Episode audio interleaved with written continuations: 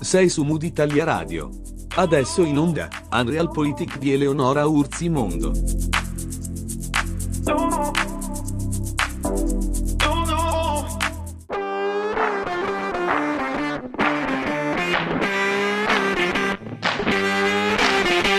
La scuola ha riaperto. Ci sono molti problemi, ma li stiamo affrontando. I protocolli si possono migliorare. Queste le parole del ministro Bianchi alle prese con le polemiche di un ritorno tra i banchi di scuola tutt'altro che semplice e decisamente poco scontato. DAD, rientri slittati, preoccupazioni, disagi e anche non poche controversie con le regioni e i comuni. Il Covid ha significato enormi trasformazioni economiche e sociali, molte delle quali sono passate proprio dalla scuola. Martoriato il divisivo contesto sul cui palco si sono date battaglie a opinioni e ricette miracolose per renderle luoghi sicuri. Bentrovati su Mood Italia Radio. Di cosa parleremo questa settimana è abbastanza chiaro. Io sono Lenora Orzimondo e tra poco entriamo nel vivo di un nuovo appuntamento di Unreal Politique.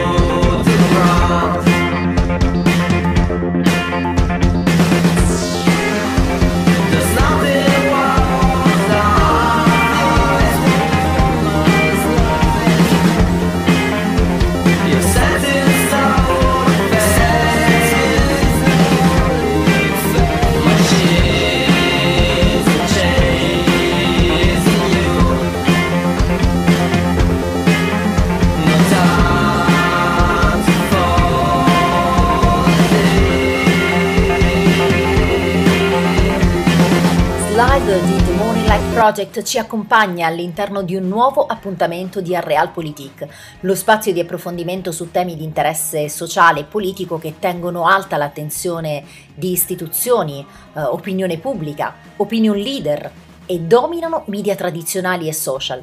Io sono Eleonora Orzimondo e questa settimana parliamo di scuola. Scuola ai tempi di Covid, scuola ai tempi del rientro dopo lo stop delle festività natalizie. Vi ricordate i banchi a rotelle del ministro Azzolina? Sembra passata un'eternità.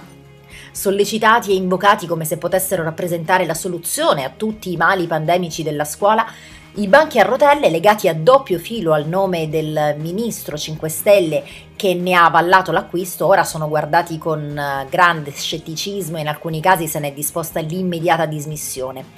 Lucia Azzolina ne aveva tessuto le lodi, aiuteranno a mantenere le distanze di sicurezza consentendo la presenza fisica in classe e saranno decisivi per l'approdo a una didattica innovativa, diceva.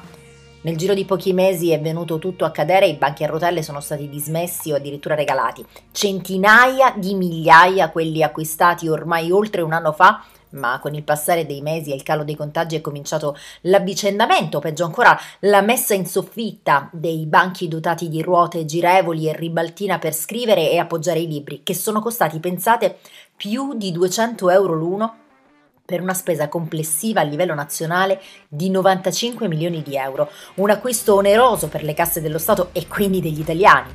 Oneroso e ovviamente divisivo ma dire che sia stato unanime il coro dei contrari sarebbe inesatto. Appena qualche giorno fa, in diretta sul fattoquotidiano.it, il presidente dell'Associazione Nazionale dei Presidi, Antonello Giannelli, è tornato sull'ormai famosa e ultra dibattuta questione. Intervistato dal direttore Peter Gomez e dal vice caporedattore Pierluigi Cardone, Giannelli ha affermato è stata attribuita alla ministra una responsabilità che non era sua. Lei ha messo a disposizione dei fondi, ma la scelta è stata delle singole scuole che hanno avuto i banchi che hanno chiesto. Giannelli ha poi spiegato come vengono utilizzati i banchi con le rotelle, specificando che sono molto utili in alcune situazioni. Servono, ha detto, per praticare un tipo di didattica innovativa in cui si cerca di non avere più la cattedra e i banchi messi a falange, ma si organizzano gruppi di lavoro.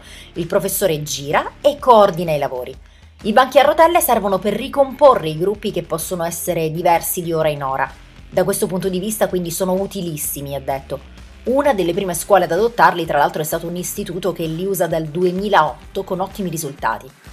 Una nuova didattica, quindi un processo che, come tanti, il Covid eh, avrebbe giusto accelerato, ecco, ma che non siano stati risolutivi per rendere le scuole il luogo sicuro che ci si proponeva diventassero evidente. I giorni di scuola in Italia sono 200, questo prevedono le disposizioni nel nostro paese in merito al tempo che gli studenti dovrebbero trascorrere in classe. È un numero tra i più alti in assoluto, va detto, perché in Europa si va dai 150 ai 170 con dei picchi rappresentati dal nostro paese e dalla Danimarca.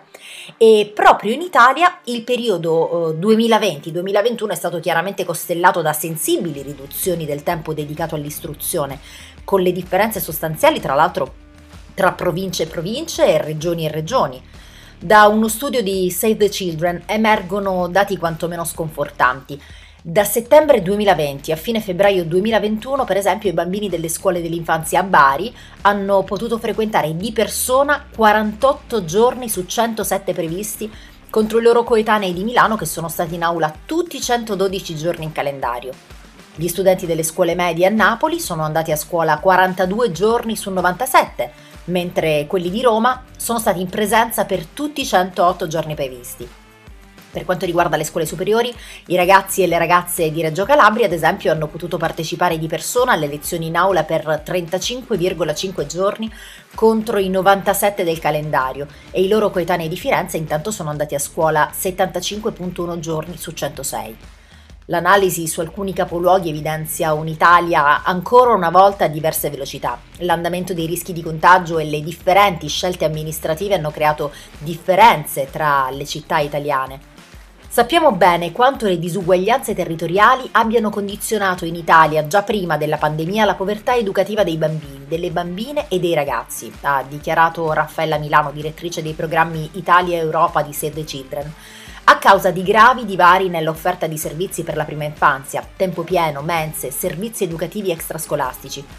Ora anche il numero di giorni in cui le scuole, dall'infanzia alle superiori, hanno garantito l'apertura nel corso della seconda ondata Covid mostra una fotografia dell'Italia fortemente diseguale e rivela come proprio alcune tra le regioni particolarmente colpite dalla dispersione scolastica già prima della pandemia siano quelle in cui si è assicurato il minor tempo scuola in presenza per i bambini e i ragazzi. Il rischio è dunque quello di un ulteriore ampliamento delle diseguaglianze educative. La pandemia che lo scorso anno ha costretto gli studenti a interrompere bruscamente la loro presenza a scuola tre mesi prima della conclusione dell'anno scolastico ha duramente segnato anche il 2020-2021 e la possibilità dei ragazzi di frequentare le aule scolastiche. La chiusura delle scuole è iniziata nel febbraio 2020, l'11 marzo è stata dichiarata la pandemia spingendo il 91% degli studenti del mondo ad abbandonare le aule nel mezzo dell'anno scolastico. Si stima che in assenza di interventi ci sarà una perdita di apprendimento equivalente a 0,6 anni di scuola e di un aumento del 25% circa della quota di bambini e bambine della scuola secondaria inferiore al di sotto del livello minimo di competenze. Queste perdite saranno maggiori per gli studenti che provengono da famiglie meno istruite, ovviamente. Una conferma delle preoccupazioni legate all'iniquità delle conseguenze della pandemia che non possono certamente passare inosservate. È necessario quindi che anche in Italia sia disponibile un quadro chiaro della situazione al fine di poter intervenire al più presto per raggiungere gli studenti più in difficoltà con un piano individualizzato per il supporto alla didattica, a distanza e non, e ovviamente anche il recupero degli apprendimenti. Nel mondo, oltre alla perdita di apprendimento, non andare a scuola significa essere esposti a un rischio maggiore di lavoro minorile, matrimoni precoci e altre forme di abuso e il rischio di essere intrappolati in un ciclo di povertà è sicuramente nettamente maggiore. Questi sono alcuni dei dati che emergono proprio dagli studi e dalle ricerche che ha segnalato Save the Children. È necessario che a livello globale i governi e i donatori agiscano immediatamente per prevenire un impatto irreversibile sulla vita di milioni di bambini che potrebbero non tornare più a scuola. È necessario garantire che tutti i minori non solo possano tornare a scuola in modo sicuro e inclusivo, ma anche che siano riconosciute loro tutte le risorse necessarie per sostenerli nel rientro a scuola, sia per un recupero degli apprendimenti, sia per consentire loro la ripresa della socialità che è fondamentale per la loro età con l'introduzione dei vaccini c'è la speranza che si possa vincere la battaglia contro il virus se tutti i paesi potranno accedervi. Ma perderemo la guerra contro la pandemia se non garantiremo che i bambini e gli adolescenti abbiano un'educazione, accesso ai servizi sanitari, ad un'alimentazione adeguata e siano protetti, ha continuato Daniela Fatarella di Save the Children. Anno che inizia, variante che arriva, misure di contenimento e sicurezza che entrano in vigore ovviamente. Con le note dell'8 gennaio 2022 e del 10 gennaio 2022 il Ministero dell'Istruzione ha fornito delle indicazioni per l'applicazione delle nuove misure per la gestione dei casi di positività contenute nel decreto legge 7 gennaio 2022 numero 1. Prima dell'invio il Ministero ha convocato una riunione per illustrare le misure e la nota stessa alle organizzazioni sindacali. La circolare ripercorre quanto previsto dal decreto legge per la gestione dei casi di positività fra alunni, ma anche quanto previsto per il personale scolastico, interno ed esterno, eh, in base alle recenti disposizioni del Ministero della Salute, in particolare quelle del 30 dicembre scorso.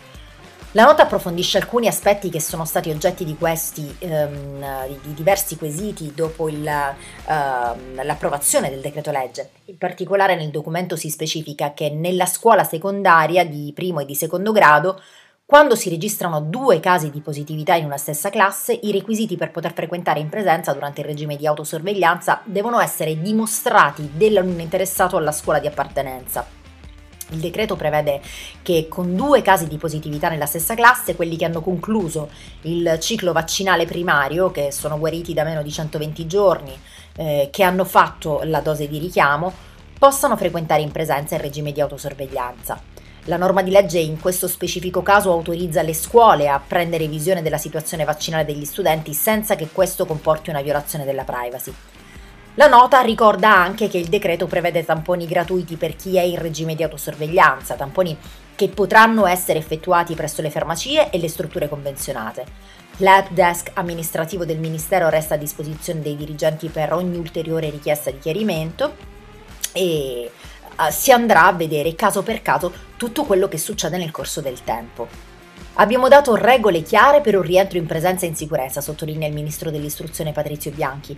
La decisione presa dal governo tiene conto da un lato dei dati sanitari e dell'evoluzione della pandemia, dall'altro rappresenta una scelta chiara che tutela la possibilità per studentesse e studenti, tenendo conto del diverso grado di vaccinazione raggiunto e del diverso grado di scuola, di continuare a frequentare in presenza a garanzia di un'uguaglianza sostanziale di accesso al servizio scolastico.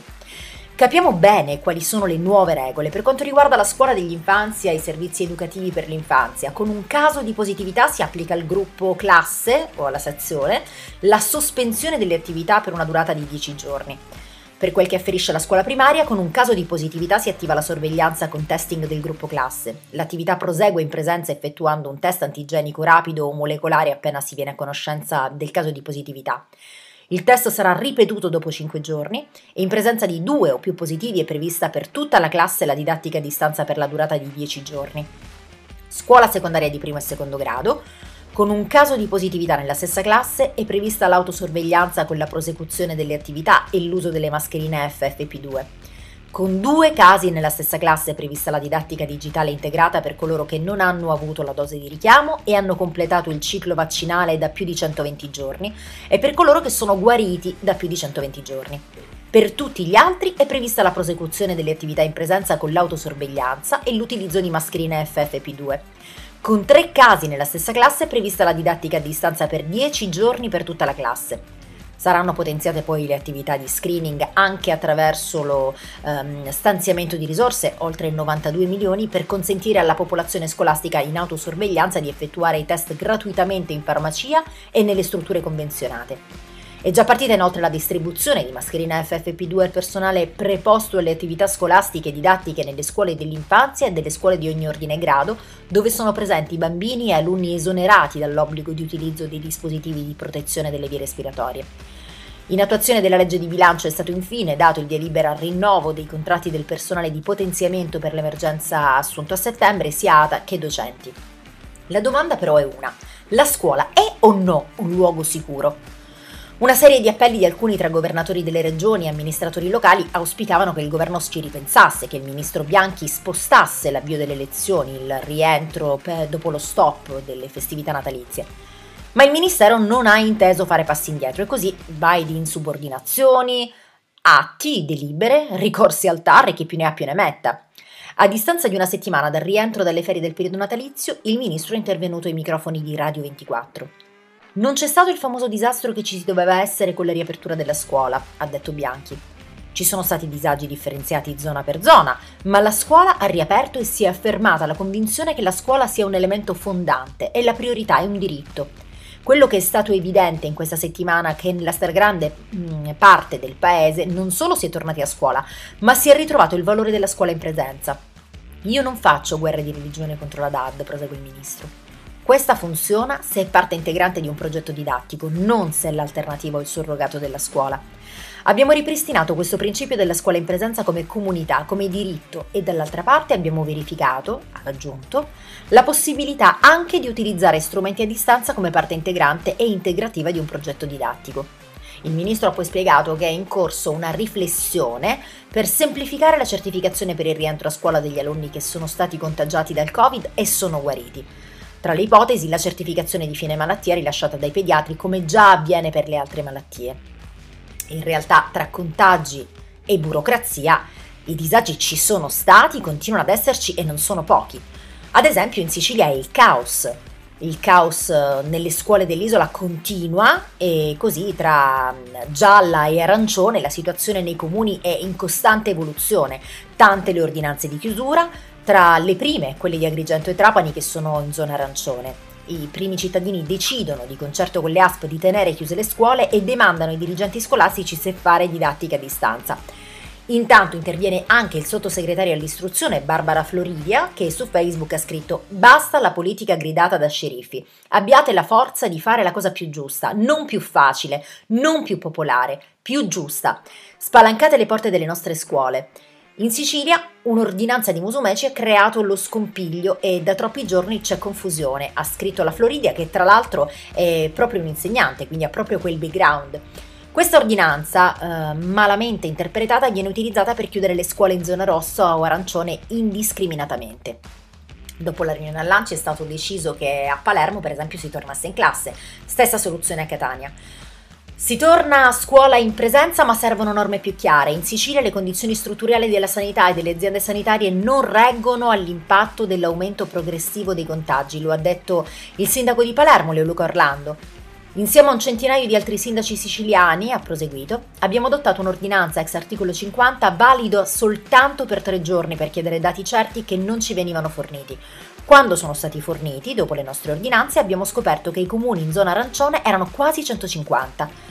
Come detto nei giorni scorsi, non posso che prendere atto delle decisioni del TAR, così come hanno fatto tanti altri sindaci, ma continua forte più che mai la richiesta di richiamo alle responsabilità delle strutture sanitarie responsabili.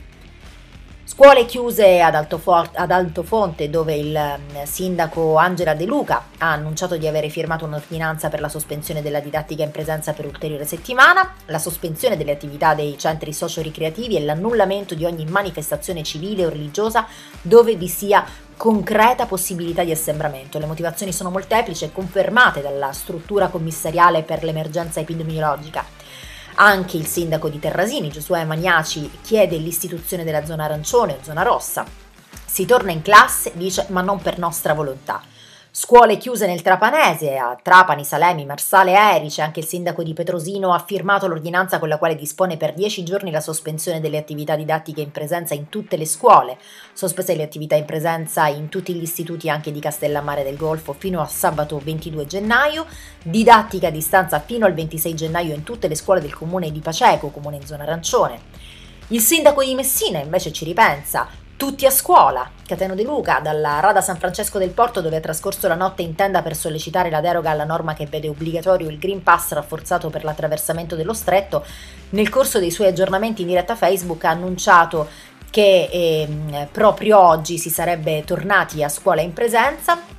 Vi annuncio, cari ragazzi, Uh, ha detto ieri De Luca che non ci sarà nessuna ordinanza di sospensione dell'attività scolastica in presenza. Organizzatevi, ha detto ieri, da domani si torna a scuola scuole chiuse da Agrigento, ma un gruppo di genitori ha impugnato uh, ieri davanti al TAR di Palermo la nuova ordinanza del sindaco nonostante i giudici amministrativi avessero sospeso una sua misura precedente in tal senso.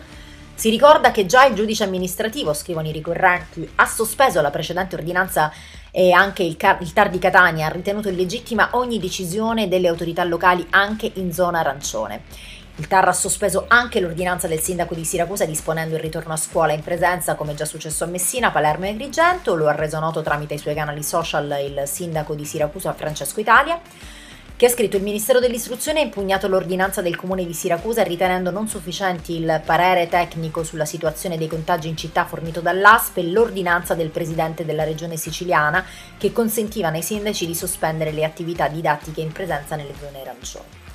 E tutto sto casino solo in una regione, cioè solo in Sicilia, l'abbiamo trattata come eh, caso sul quale puntare la lente di ingrandimento. Ecco, ce ne sono giusto un paio di altre. Il Covid dunque si riduce ma a ritmi lenti facendo infatti ancora registrare ben 180.000 casi e più di 300 decessi al giorno. Gli italiani sono preoccupati anche perché diversi ospedali hanno i reparti stracolmi e anche nelle scuole si opera ovviamente con una certa sofferenza, con un numero non indifferente di assenze di studenti e personale. Le lamentele si riversano ovviamente anche sugli enti locali, uh, le regioni vogliono tornare a decidere autonomamente sulle chiusure delle scuole così come hanno fatto lo scorso anno scolastico. Lo fanno nel giorno in cui il presidente della Federazione Nazionale degli Ordini dei Medici, Filippo Anelli, rivela che a nome della categoria aveva proposto un ritardo nella ripresa della scuola recuperando a giugno, una richiesta di DAD al posto delle rischiose lezioni in presenza fatta in vano a gran voce anche da presidi, sindaci, associazioni, politici e anche dagli studenti in qualche caso le riunioni eh, continue eh, avrebbero comunque portato a nulla di fatto, le regioni starebbero sul punto di presentare una richiesta formale al governo, la conferenza delle regioni ha intenzione di chiedere all'esecutivo di rivedere i criteri e le competenze sulla sospensione delle attività didattiche nelle scuole, andando così a cancellare di fatto quella norma che eh, da circa un mese dà loro facoltà di interdire l'accesso a scuola solo se il territorio regionale rientra nell'emergenza massima, quindi di colore rosso. Tra le richieste che i governatori si accingono a presentare ci sarebbe anche l'eliminazione della quarantena, prevedendo solo autosorveglianza per quelle persone positive al Covid ma asintomatiche che hanno fatto la dose booster, oppure sempre con queste condizioni di imporre una quarantena ai soli 5 giorni e senza più l'obbligo finale del test. Ma non è finita perché sempre le regioni vorrebbero anche fare alzare all'80% la capienza dei mezzi del trasporto pubblico locale, tranne nelle zone rosse, eh, invece dell'attuale 50%. Su questo punto i governatori in effetti però si sono già mossi chiedendo al governo di fare la richiesta agli esperti del CTS affinché esprimano il loro parere. Secondo i governatori, con le scuole in presenza e il minor utilizzo dello smart working rispetto allo scorso anno non si è in grado di portare studenti e lavoratori a scuola e sul posto di lavoro vista l'attuale percentuale del 50%. Dopo aver puntato la lente di ingrandimento sulla Sicilia ci spostiamo, pur rimanendo nel mezzogiorno, perché anche dopo il veto del TAR della campagna contro l'ordinanza del governatore Vincenzo De Luca, che prevedeva il rientro in classe degli studenti campani a fine mese, alcuni sindaci continuano a tenere gli alunni a casa, come fa ad esempio il sindaco facente funzione di Reggio Calabria, Paolo Brunetti, che sabato 15 gennaio ha firmato la nuova ordinanza con cui si dispone la proroga fino al 22 gennaio della sospensione dell'attività scolastica in presenza per ogni scuola di ogni ordine e grado, pubbliche e private, con esclusione degli asili nido. L'ordinanza è giunta al termine della riunione online a cui ha preso parte insieme ai dirigenti scolastici gli esperti della task force comunale sulla sanità. Per il sindaco è stata una decisione sofferta ma necessaria, ha detto, alla luce dell'andamento dei contagi purtroppo ancora negativo. Iniziative simili si registrano anche in piccoli comuni, pure di altre ragioni, come ad Esulo, nel Nuorese, dove il sindaco Giovanni Cristian Melis ha disposto l'attività didattica in distanza in tutte le scuole del paese fino al 17 gennaio e prorogato fino al 20 gennaio il mini lockdown con coprifuoco alle 22 per adulti e alle 18 per i minorenni e l'obbligo di indossare le mascherine FFP2 nei locali pubblici e uffici pubblici, si legge nella nota diramata dall'ente comunale qualche giorno fa. Anche a Orosei, nella stessa zona dell'isola, la sindaca Elisa Farris ha disposto la sospensione delle attività scolastiche in presenza di tutte le classi delle scuole di ogni ordine e grado sino al 31 gennaio. Regione che vai, eh, disastri che trovi, dalla Campania alla Lombardia, dalla Sicilia al Piemonte, la didattica a distanza si abbatte su diverse realtà.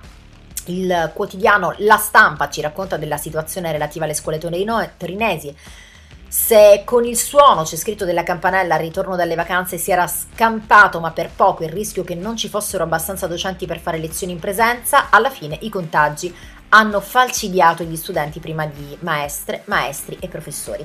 Così si torna a casa, di fronte a uno schermo, una vicenda che al momento coinvolge centinaia di studenti, a peggiorare la situazione ci sono le regole, complesse, spesso impraticabili per i presidi che in attesa di risposte e tamponi fulminei dalle ASL devono decidere se mantenere le lezioni in presenza e rischiare di contagiare una classe intera o attivare la DAD preventiva.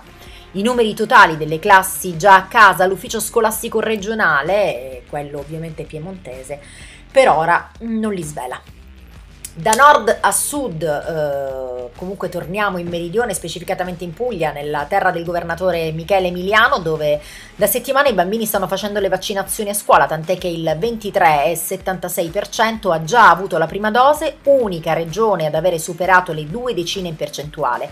La campagna ha seguito la scelta di Emiliano dal 16 dicembre, ma i risultati non sono così alti, solo l'8.9% degli allievi della primaria ha fatto l'iniezione. E il modello della Puglia degli hub vaccinali nelle scuole potrebbe presto essere esteso in tutta Italia. A pensarci il ministro dell'istruzione Paolo Bianchi che per dare una svolta alla campagna di somministrazione nella fascia tra i 5 e gli 11 anni è pronto a portare i sanitari tra i banchi un progetto che trova il sostegno dell'Associazione Nazionale Presidi, ma anche di alcune regioni che hanno già messo in campo questo progetto, tra cui anche la Campania, come, come dicevamo prima, e l'Umbria. Bianchi e il governo hanno tuttavia la preoccupazione di incrementare le vaccinazioni. Eh, al 13 gennaio, quindi appena un paio di giorni fa, secondo i dati della struttura commissariale, sono stati ehm, in tutto 106.168 i bambini che hanno già ricevuto due dosi, 709.287 quelli che hanno ricevuto eh, una su una platea totale di 3.656.069. Non sono impensabili, ha detto il professore ehm, eh, Ferrarese, gli hub vaccinali nelle scuole il settore commissariale sta lavorando, occorre distinguere la situazione dei ragazzi tra i 12 e i 19 anni, dove si tratta di completare cicli vaccinali, e quella dei bimbi più piccoli, dove stiamo ragionando di portare il più vicino possibile le strutture per le vaccinazioni sulla base dell'esperienza pugliese. La domanda resta, le scuole sono sicure? Al netto della politica a parlare con sempre più eco e visibilità da tempo ormai ci sono anche gli scienziati, il uh, professore Massimo Galli ha lanciato l'allarme. Scuole aperte, molti ragazzini si infetteranno e porteranno il virus a casa e questo è un dato di fatto. Tutto quello che muove la scuola per fare tornare i ragazzi in classe apre un problema che necessita di essere gestito e contenuto. Vi abbiamo fatto un piccolo focus su quelle che sono le regole per capirci meglio. Uh, ci rifacciamo ancora una volta alle parole del ministro Bianchi. Ragioniamo per semplificare il rientro dei negativizzati, basterà la certificazione del pediatra.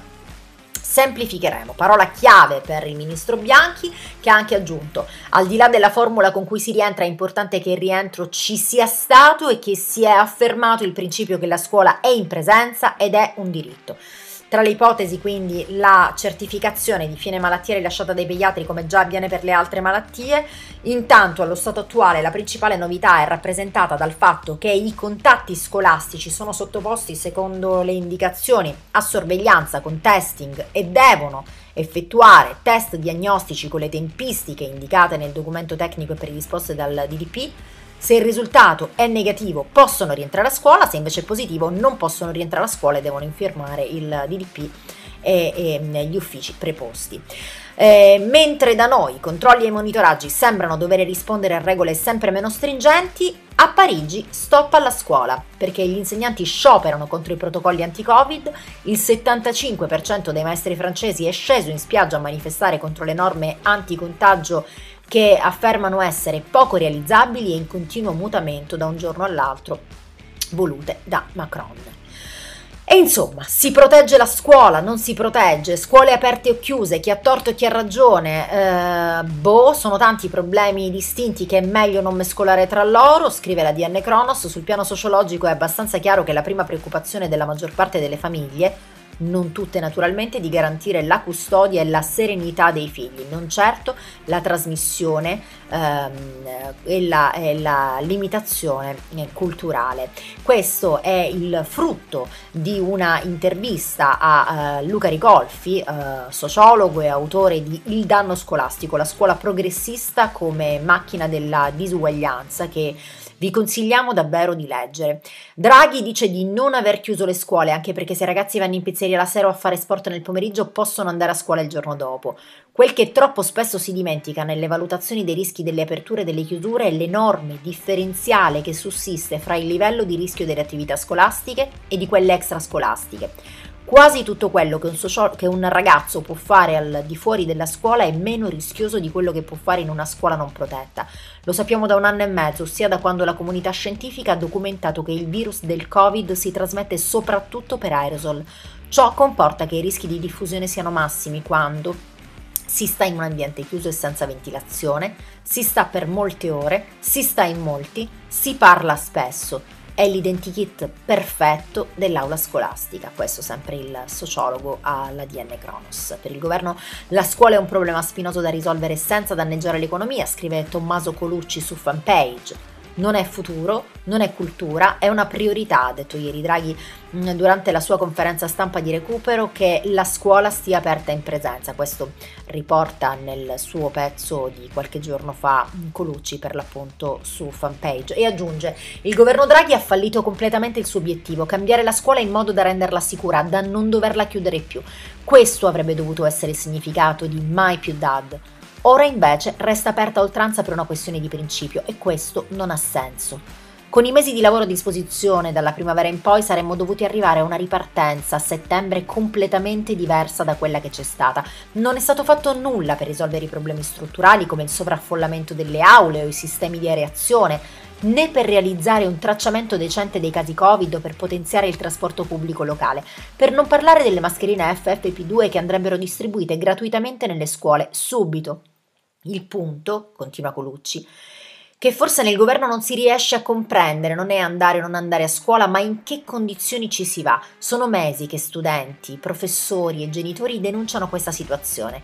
Sono mesi che gli studenti romani occupano le scuole superiori senza ricevere risposte. Ma trincerato dietro lo slogan Mai più DAD, il governo ha tirato dritto. Ora ha deciso di fare ripartire le scuole come se nulla fosse, come se la variante Omicron non causasse 200.000 casi al giorno. Sono arrivate le nuove regole sulla quarantena per i contatti con i positivi al Covid a scuola, difficili da capire e soprattutto da applicare, specie quelle che riguardano medie e superiori. Alla fine il risultato è che in didattica a distanza di classi ce ne finiranno parecchie, ma in una situazione caotica e rischiosa per la salute degli studenti e delle loro famiglie. E Draghi che dice? Quello che va respinto è il ricorso generalizzato alla didattica a distanza. Insomma, siamo partiti dai banchi con le ruote per poi passare alla DAD e tornarci dopo giri immensi. In questo frangente aumenta il numero degli homeschoolers, tra le altre cose. Però di questo parleremo approfonditamente in un altro appuntamento perché l'istruzione parentale merita un capitolo a sé e il tempo a nostra disposizione è finito. Termina così la prima, uh, seconda puntata, no, è la seconda puntata dell'anno, sì sì, di Realpolitik. Io sono Eleonora Arzimondo e vi do appuntamento fra sette giorni esatti su Mood Italia Radio. Hai ascoltato su Mood Italia Radio, Unrealpolitik di Eleonora Urzimondo. Segui il tuo mood, segui Mood Italia Radio.